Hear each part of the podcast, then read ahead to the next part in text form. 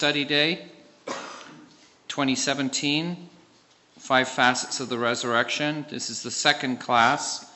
My brother David Levin. The title is Resurrection as a Worldview Statement.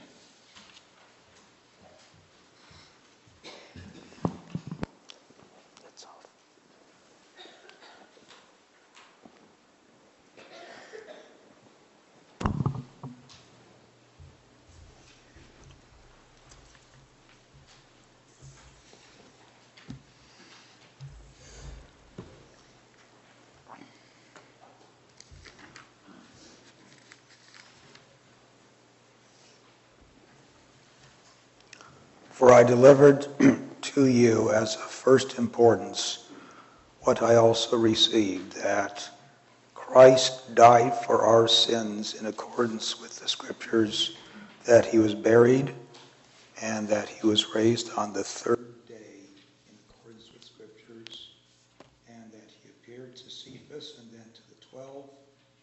Then he appeared to more than five hundred brethren at one time, most of whom have fallen are still alive, though some have fallen asleep. then he appeared to James, then to all the apostles, last of all, as to one untimely born. Just one minute, Dave. Um, did it run out of power, Bob?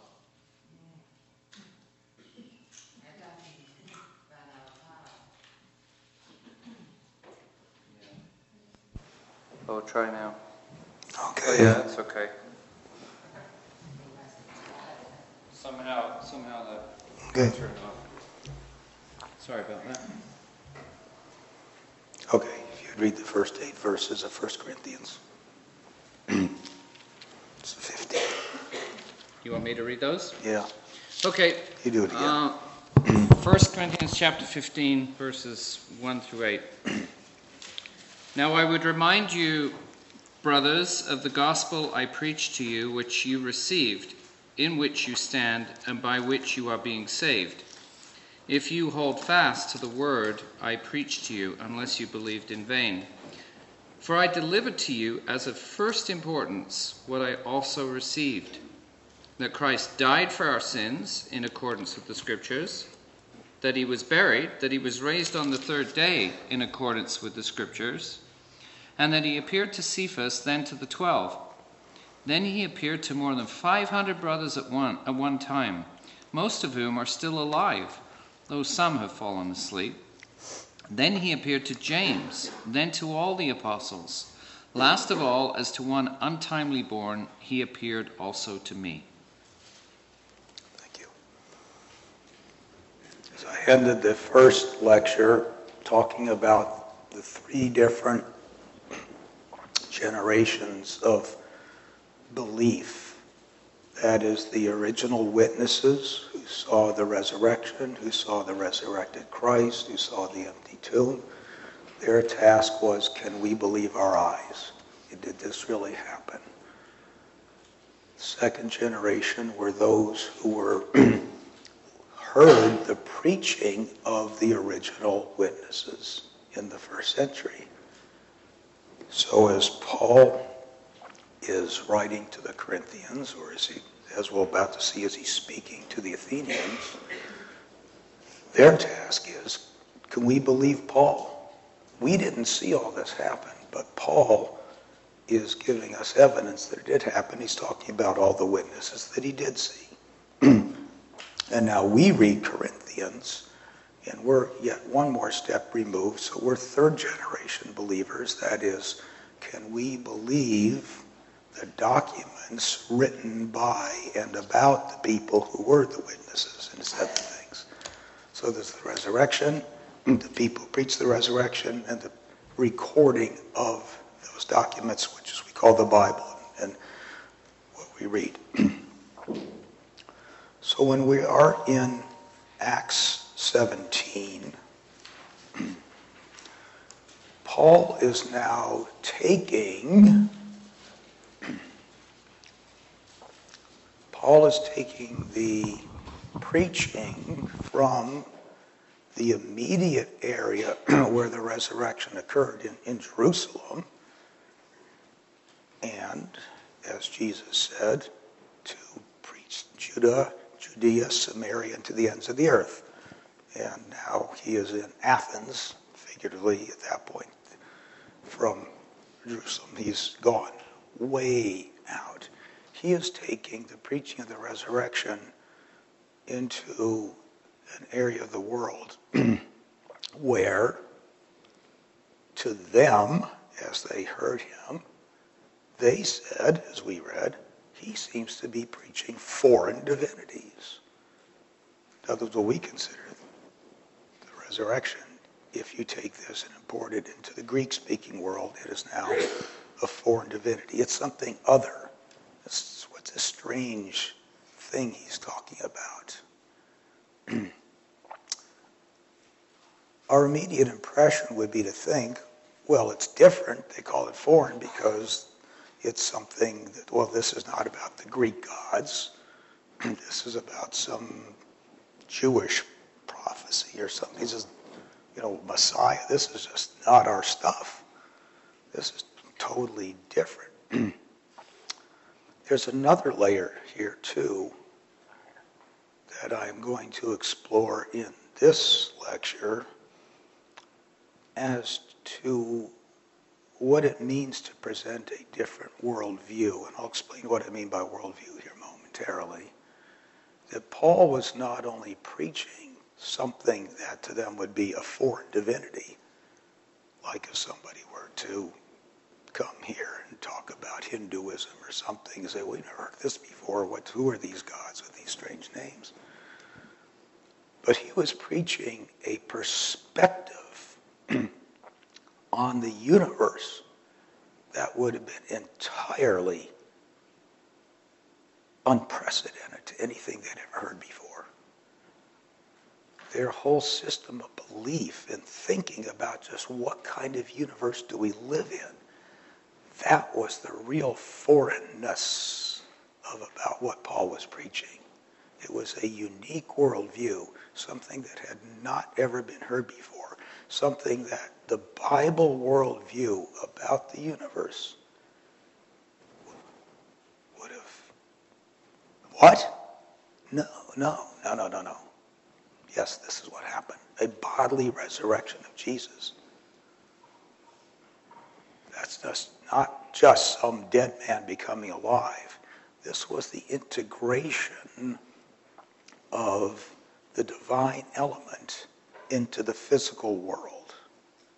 When you have a bodily resurrection, that is a physical body, as Paul went on to say in 1 Corinthians 15, we didn't read it.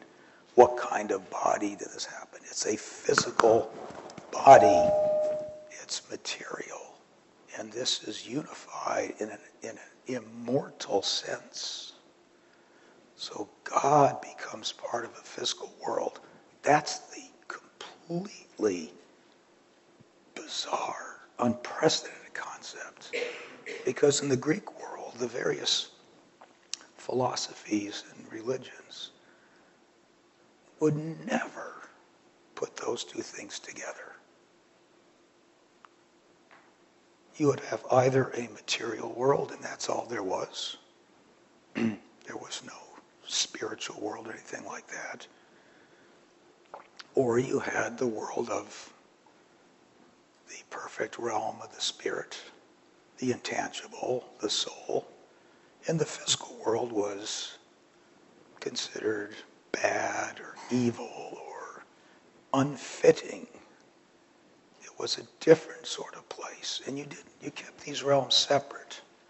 So when Paul talks about uniting and creating God coming to earth and bringing a, a physical thing and making that immortal, this was an entirely different concept. So that's where we're going. So what is a worldview? worldview is uh, really maybe more accurately described as a universal view. It is like, what type of universe do we live in? When people say, what, you know, what kind of worldview do you have? Are you theistic or atheistic? That would be a, a, a one, one sorting question. We're, we're all theistic, of course. We believe in a theistic. Many people don't. Their worldview is there's no God. Or some people might be, well, there's a God, but God is just some kind of spiritual uh, power out there and doesn't really interact with people, what we used to call the deistical world. Still extant in some denominations. That's another worldview. People might believe, no, there's nothing but material stuff. There's this. You know, no spirit, there's no God, there's no anything. If you can't measure it, it doesn't exist. Just energy and matter and motion. That's it. That's a worldview. So th- these are types of things we call worldview. Uh, uh, things like pain or evil. We have different worldviews that these are part of life or no, they are punishments from God. That would be a type of a worldview. So a worldview involves a, a large scale take on the whole uh, frame of life we live in. Uh, let's say randomness versus order. Somebody might think, nah, the world, whatever happens, happens. There's no, no order. Events happen. They don't happen. Can't predict anything. And other people say, no, everything's ordered by God. Believers might believe very much in a distant God. Yeah, God oversees what we do, but he's not involved in our daily affairs of every little thing. And somebody else might believe, no, I believe that God guides every, every step of my life, every way. Those are worldviews, the big pictures of how we view the universe and where we live. But the worldview we want to look in today is the one that has to do with the material versus the immaterial aspects of life. so look in uh, back in verse 7, uh, excuse me, Acts 17 and verse 18. Acts 17, verse 18.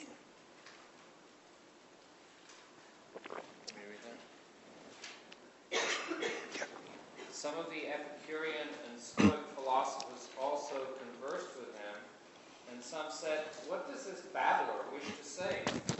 Others said, He seems to be a preacher of foreign divinities, because he was preaching Jesus and the resurrection. Okay, here we are introduced to two groups of people who would have worldviews different than Paul the Epicureans and the Stoic philosophers. These were two leading schools of thought for uh, uh, contemporary and for some centuries preceding. The Epicureans from roughly, I think, uh, the mid 5th century BC or so. Epicurean gets its name from a chap named, of all things, Epicurus the, uh, considered the founder of the school of the Epicureans. And their worldview was this is it, the material here and now life, that's all there is. There's no afterlife, there's no God. If there is anything, it's just another form of physical world, but they were what were called materialist or physicalist. and the proper way of life was the way of life that conduced towards seeking happiness and avoiding pain or pleasure. Uh, these days, the word Epicurean means somebody enjoys the finer things of life, the hundred dollar bottles of wine and the cheeses you have flown in special for your brunch and so forth. But uh, they were really not really excessive in their in their uh, pursuit of pleasure. Uh, they had a school called the Garden in Athens. Has anybody ever been there to Athens? Did you visit the place? Okay, I don't know. Uh, but it's up evident. I don't. know this firsthand, but evidently there was a, an elevated area above Marcel and Marcel called the Garden, and that's where the Epicureans lived. but they felt that because pain was not uh, fitting in nature, in other words, you know, obviously an animal gets pain, you, you want to escape pain. That's just not the natural way to do it. If you get caught in a thorn bush, you get, you get the thorn out. so that the right way of life, because we're only dealing with the physical world, was to get rid of pain and live in pleasure. So they, that's, that was their pursuit. It wasn't, say, uh, a pursuit of the maximum enjoyment, but as a, a lifestyle that conduced towards taking care of the physical body and, and, and good intercourse in their small community. Oddly enough, they believed in celibacy, which is not a good way to continue a community. Uh, but nonetheless, they, they did per- persist for a few centuries. But that, that was who Epicureans were. And they did have a, a lot of followers. Now, Stoics, you may have heard of Stoics. Uh, the word, the name Stoic does not come from a person like Epicurus. There's nobody named Stoic. Uh, the word Stoic comes from a uh, the word Greek word stoa, which was a colonnade, and they had an area around the Areopagus, I believe, where they would meet to discourse and, and walk about and teach. So they became known as the Stoic philosophers because they met in this, in, actually named after an architectural feature, school of philosophy. Now, like the Epicureans, the Stoics shared in a material worldview. They weren't really theistic at all. Uh, although if you read their writings, you will hear them make references to God, but by God they mean just some kind of force out there. But the Stoic worldview was distinctly opposite from the Epicurean. That is, pain is part of life. Don't avoid it, embrace it. You know, whatever is, is. Don't try to fight things, accept what you have, and you'll be happier that way. And the goal of life was to live in accord with nature.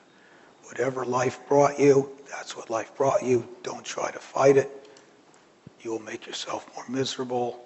Help other people. Don't assume that uh, you know, there was no striving towards towards uh, living in, in, any kind of immortal sense. You know, this is it. Life is here and now. Live according to nature. Be happy in what you have. I think the Stoics would have been most in, in tune with the Christians and, and vice versa at that time because of their acceptance of life view. And there's a, a lot of good teachings in Stoicism. I'll read you a few. Just a few quotes. These are kind of like one liners from a Stoic philosopher named uh, Seneca. You may or may not have ever heard of Seneca, but you've heard of his brother, whose name is in Acts chapter 18. And if Duncan will read Acts 18, verse 12. but when Gallio was proconsul of Achaia, the Jews made a united attack on Paul and brought him before the tribunal. Okay, Gallio here, the uh, a Roman official was the brother of Seneca. So Seneca is a first century uh, philosopher. He was uh, a member of a very powerful and very wealthy man and belonged to a powerful Roman family. But he uh, was a Stoic philosopher. Just going to read you a few things he read. This is from a uh, a collection of letters he wrote to a younger friend called Lucilius, or Lucilius. uh, the book is called Letters from a Stoic. It's absolutely terrific reading. You're familiar with it, do you know what I mean? If you really want to escape the things that harass you, what you're needing is not to be in a different place, but to be a different person. If you live in harmony with nature, you will never be poor. If you live according to what others think, you will never be rich.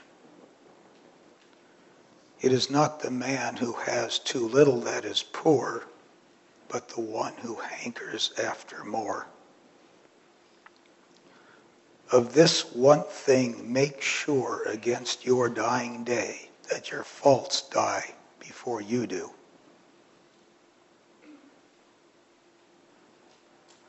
Men do not care how nobly they live, but only how long.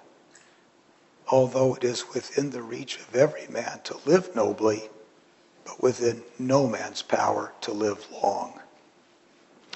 So a lot of good things to say about life and accepting life. Uh, if you read the other, uh, Marcus Aurelius, one of the Roman emperors, a little while later, uh, collected, actually, I don't think he personally collected, no, he didn't, but somebody collected his writings to himself uh, called Meditations, and there's a volume called Meditations by Marcus Aurelius, uh, just terrific advice about living a simple life, accepting what is there, not trying to fight or pretend, you know, if somebody things out there is adverse to you. Well, that's the way nature is.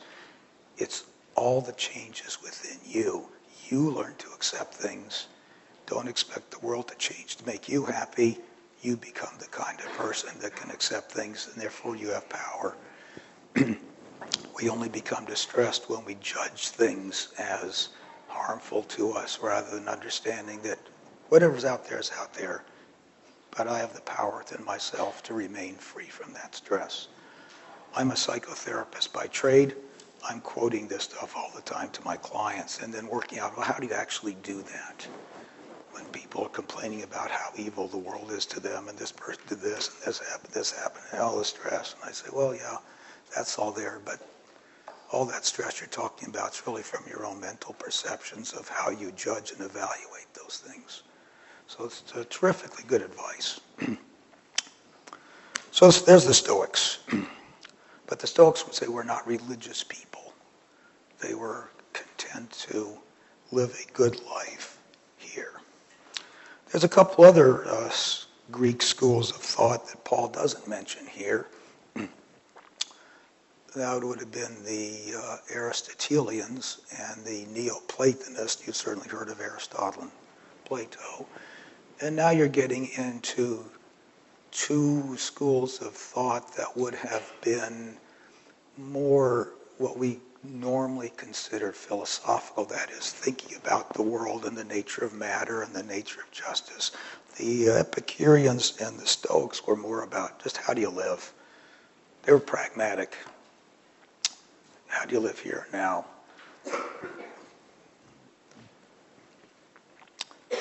So Aristotelians weren't, you would say, would be a, it would be a school of thought, but not like a colony or, or people who, you know, if you're a Stoic, you're a Stoic.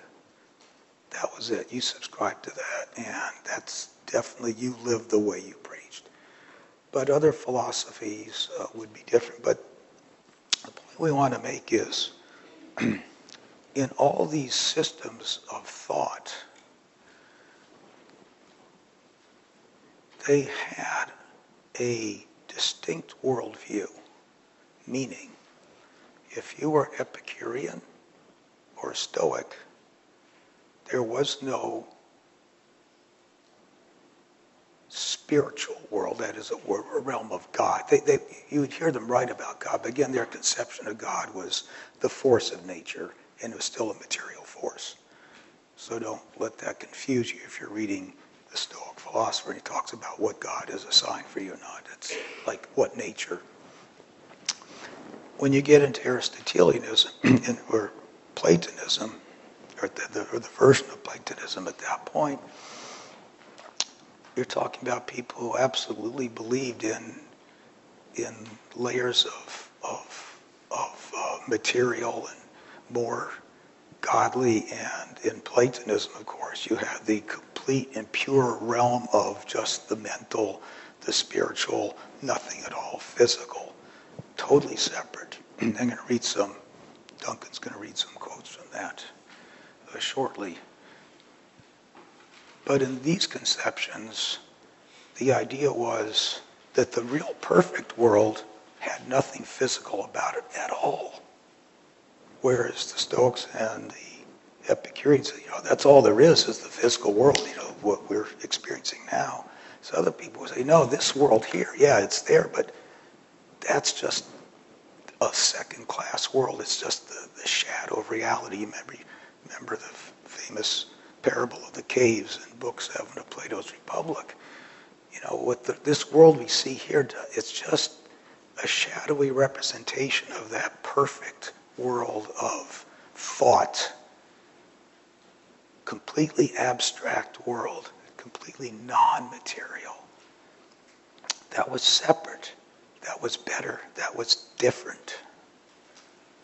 So that's what I mean by worldviews. The big one was, was there even a world beyond what we can sense? And if there was, it was totally separate from this world.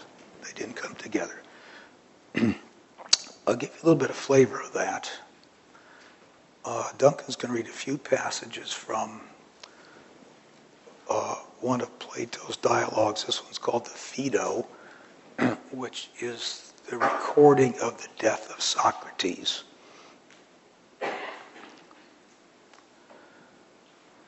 So this, you're talking about several centuries BC here, mid-middle, fourth century BC.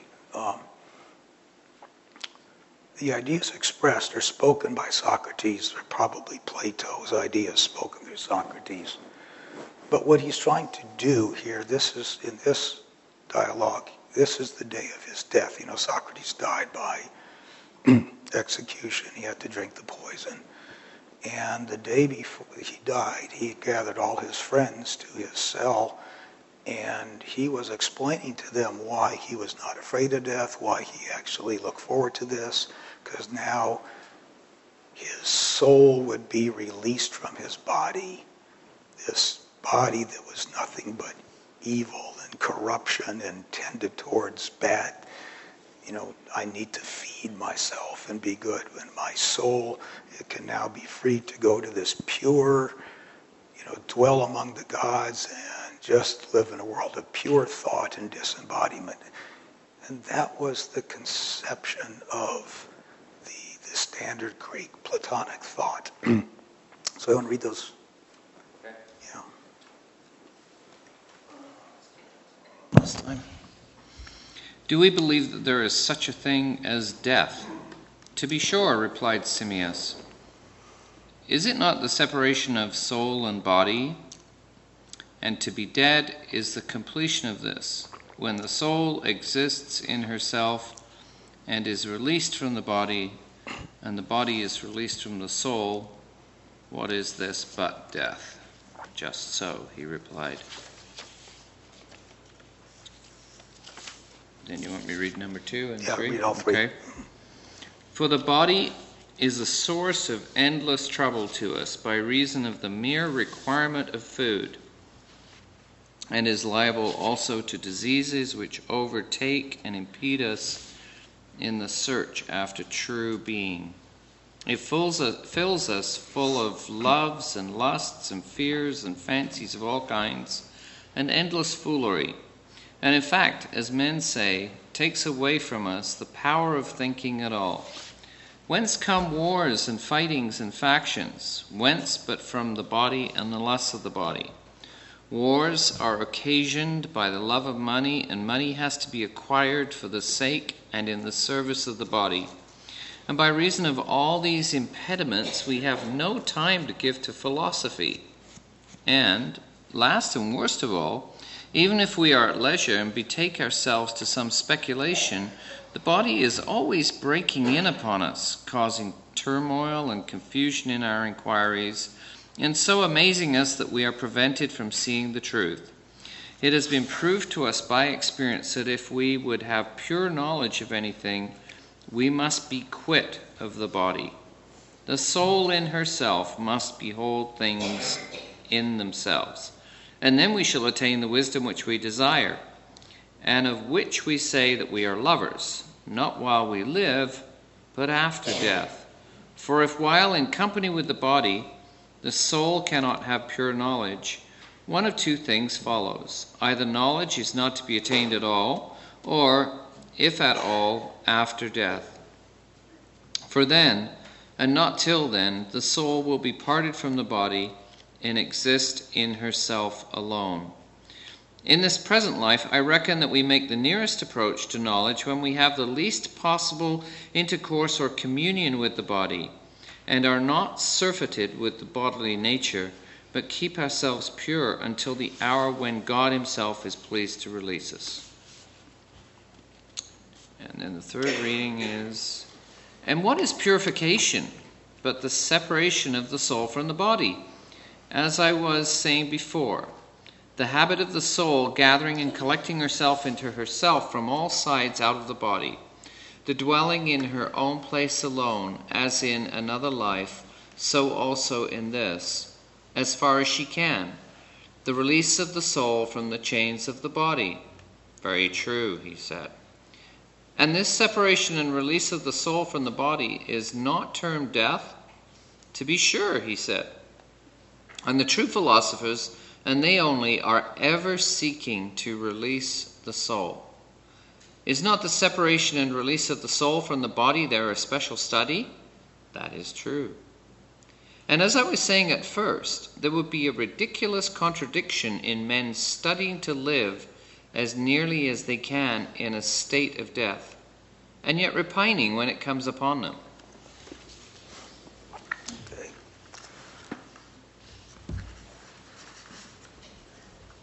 The, if you could uh, catch any of that, Socrates is discoursing with uh, one of his younger friends, Simmias, about the state of death and saying is, as long as our soul is inside of our body, it's hampered because the body creates a, a impediments towards pure knowledge. The body has lust, the body has illnesses, the body has problems, the body causes this and that. Says, no, in order for our minds to be perfectly pure, it has to be released from the body and go to the realm of the pure souls, which Socrates anticipated upon his death. And he said, inasmuch as the work of philosophy is to be doing that even while we live, then it doesn't make sense to be afraid of death. It's just the continuation. So that was the, the, the, the Greek, uh, more formal Greek perspective on this. Now, for a fuller analysis of that whole uh, I wrote a chapter in a book about the mortality of the soul published by Brother Thomas Gaston, which I believe is available at lulu.com. Uh, Tom is, uh, is uh, edited and published a few books of good apologetics. so if you go to Lulu and look up Thomas Gaston, he's a brother in the UK and you'll see some books. Uh, one's called The Mortality of the Soul. He has one on the Trinity, and he has one on the problem of evil. And I think there's one more, but I've written some chapters to these. But anyway, uh, I wrote a chapter called A Soul Without a Brain. That's a no brainer. and if you want to read that, I have a copy if, you know, if you can't. But the whole idea is to think of a separated soul without a brain is, makes, makes no sense. But that's exactly what the Greeks believe And Uh, Socrates' experience, of course, is completely the opposite of the resurrection of Jesus. What Socrates is saying is when the body dies, the soul is released to a perfect place. What the Bible is saying is when the body dies, the soul dies too, because the soul is the body. Soul means the life. And when they come together, they both come to life together. That's the resurrection. But this is the point I'm trying to make. That worldview, to have a unity of the perfection and the physical world is unique because every other ancient philosophy either completely discarded the, the concept of God or a spiritual world, or it believed that the, the material world was some sort of evil or second class kind of place, which is just a hindrance. So if you look at any of the Greek philosophies, the Gnostics, of course, the Gnostics believe that no, everything about the body is evil. We have to, you know, not give our bodies any pleasure at all. Manichaeans were the, the same kind of thing. so many religions were it's only about the body, and many were it's nothing to do with the body, the physical world. Christianity comes along and says there is a God in a heavenly realm and there's a physical realm.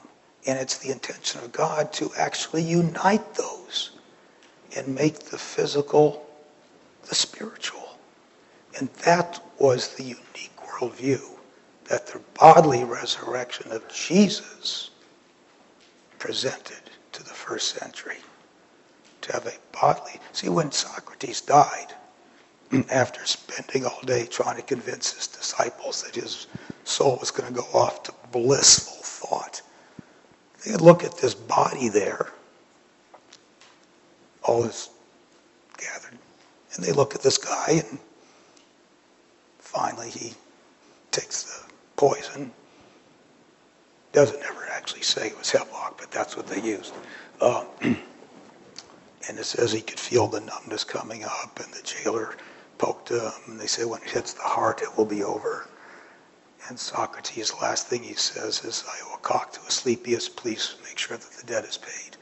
And then, nothing. And uh, I think it was Echecrates or it was Phaedo closed his eyes. And that was that. So they're looking at him. So how do they know whether his soul is gone any place? They're just seeing this corpse. You see, there's no verification of that. It's, t- it's completely opposite of the, of the resurrection of Jesus, where there's verification that a dead person had become alive.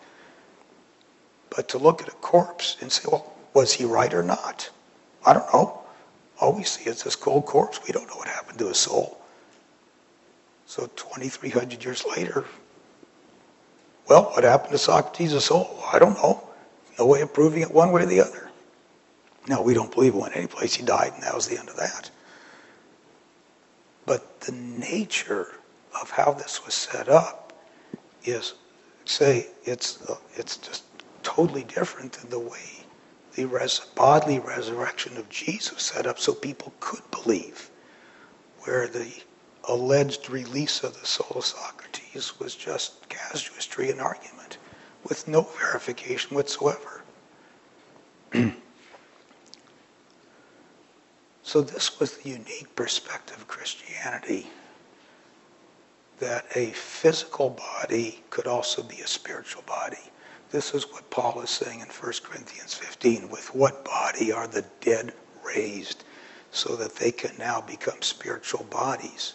The idea of a spiritual body, those putting those two words together, is unique to Christianity. So how do we know that the material world is or can become good? Where does that idea come from in the first place? Well, like where most things come from in the first place, in Genesis. So go back to Genesis 1, and you will read verse 4. I think it is. Well, actually, read uh, read, read the uh, 3, 4, and 5. Yeah. Genesis 1, verses 3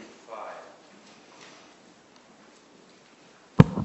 And God said, Let there be light, and there was light. And God saw that the light was good, and God separated the light from the darkness.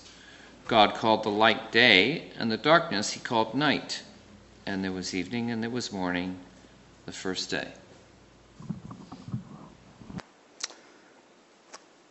Now, as you go through Genesis 1 and read the account of the creation, there are numerous statements. You can categorize statements of what God said he was going to do and God saw that was done. But there's, they all carry forth the neighbor, the neighbor, the narrative, except there are a handful of statements that have nothing to do with the narrative whatsoever. And they're actually gratuitous. They don't need to be there. But they change everything about our worldview because they are there. And the first of those statements is the one in verse 4. And God saw the light was good. God saw that the light was good. Now, you don't need that. The point is, you don't need that statement to carry forth the narrative of creation. You could say, God made the light, God separated the light, evening and morning, day one. God made the firmament, God made the dry land, God separated. That was, you know, that's the narrative. But why does it keep saying that God saw something was good? So you don't need that to describe God's creation. These are what are called value judgments. It's raising the level of the narrative from strictly like a production report. God did this, God did this. It's adding something called value to it. Moral. It's adding a moral level. Goodness is not a material object. Say light and water and plants dry land. Those are all material, physical things. But goodness is a value. A value is not material. A value is just an idea. It's abstract. So Genesis introduced to us is God not only of a creator of a physical realm, but also one who's saying that the physical realm is valuable. It is divine even though it's physical. And see, this is what was radically different about Christianity when it preached the resurrection of Jesus, is saying God has taken something materially and it's okay to do that because the material world is a good world.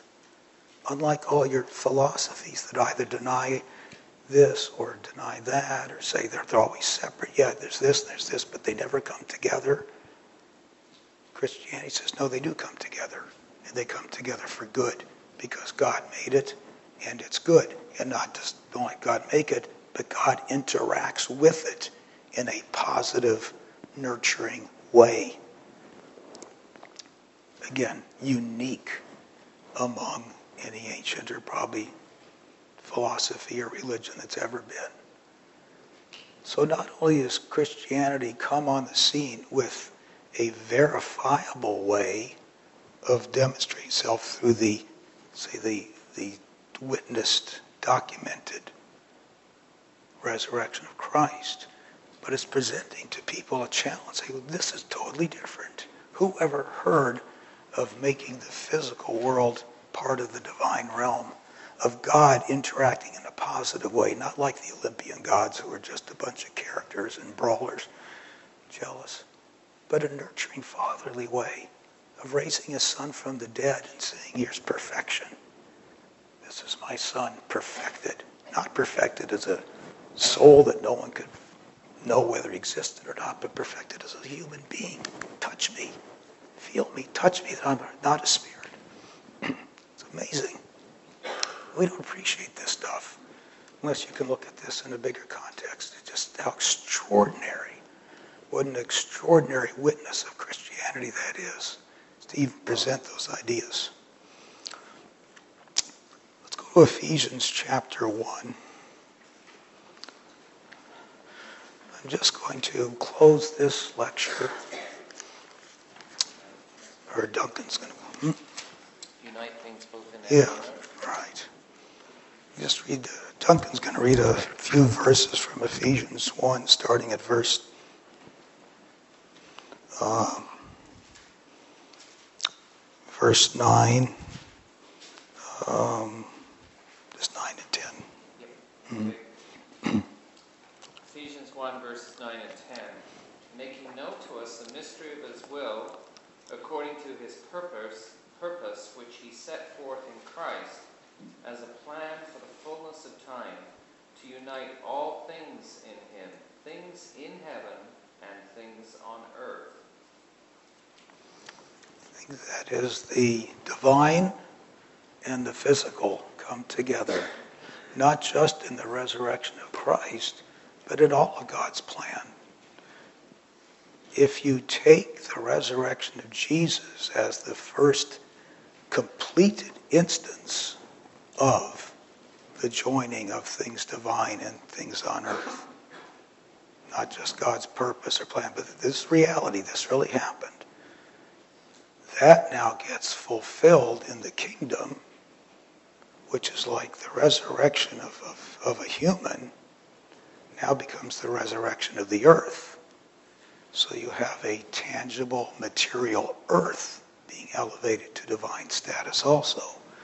So the doctrine of the kingdom on earth is presents the same idea. It's not like the earth is disposable because it's material, or there can't be a kingdom because there's no God, which this is the way people think. This uh, is there actually is a God.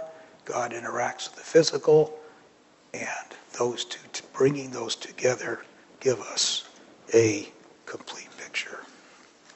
Lastly, Revelation 21. and the first four verses. Revelation 21, verses 1 through 4. Then I saw a new heaven and a new earth, for the first heaven and the first earth had passed away, and the sea was no more. And I saw the holy city, New Jerusalem, coming down out of heaven from God, prepared as a bride adorned for her husband. And I heard a loud voice from the throne saying, Behold, the dwelling place of God is with man. He will dwell with them, and they will be his people God himself will be with them as their God. He will wipe away every tear from their eyes, and death shall be no more, neither shall there be mourning, nor crying, nor pain any more, for the former things have passed away. So this would be the sort of the last statement of the unity of heaven and earth. The dwelling place of God is here. The unity of the divine and the material physical together. Not just a good idea, not just a fundamental Christian doctrine, but a way that separates Christianity from anything that anybody would have ever imagined in the first century. This was not only a unique teaching, but a unique worldview that presented people with, on the one hand, a challenge. Say, how can we accommodate these ideas? We've never, never been put these two together. But com- combined with the resurrection of Christ, their minds were now open to this is how God works. That God will not discard the earth, but perfect the earth because God made it in the first place. It's a, uh, a wonderfully um, enlightening and unique worldview statement. So resurrection, the bodily resurrection of Jesus, introduces the worldview of God and on earth in the perfect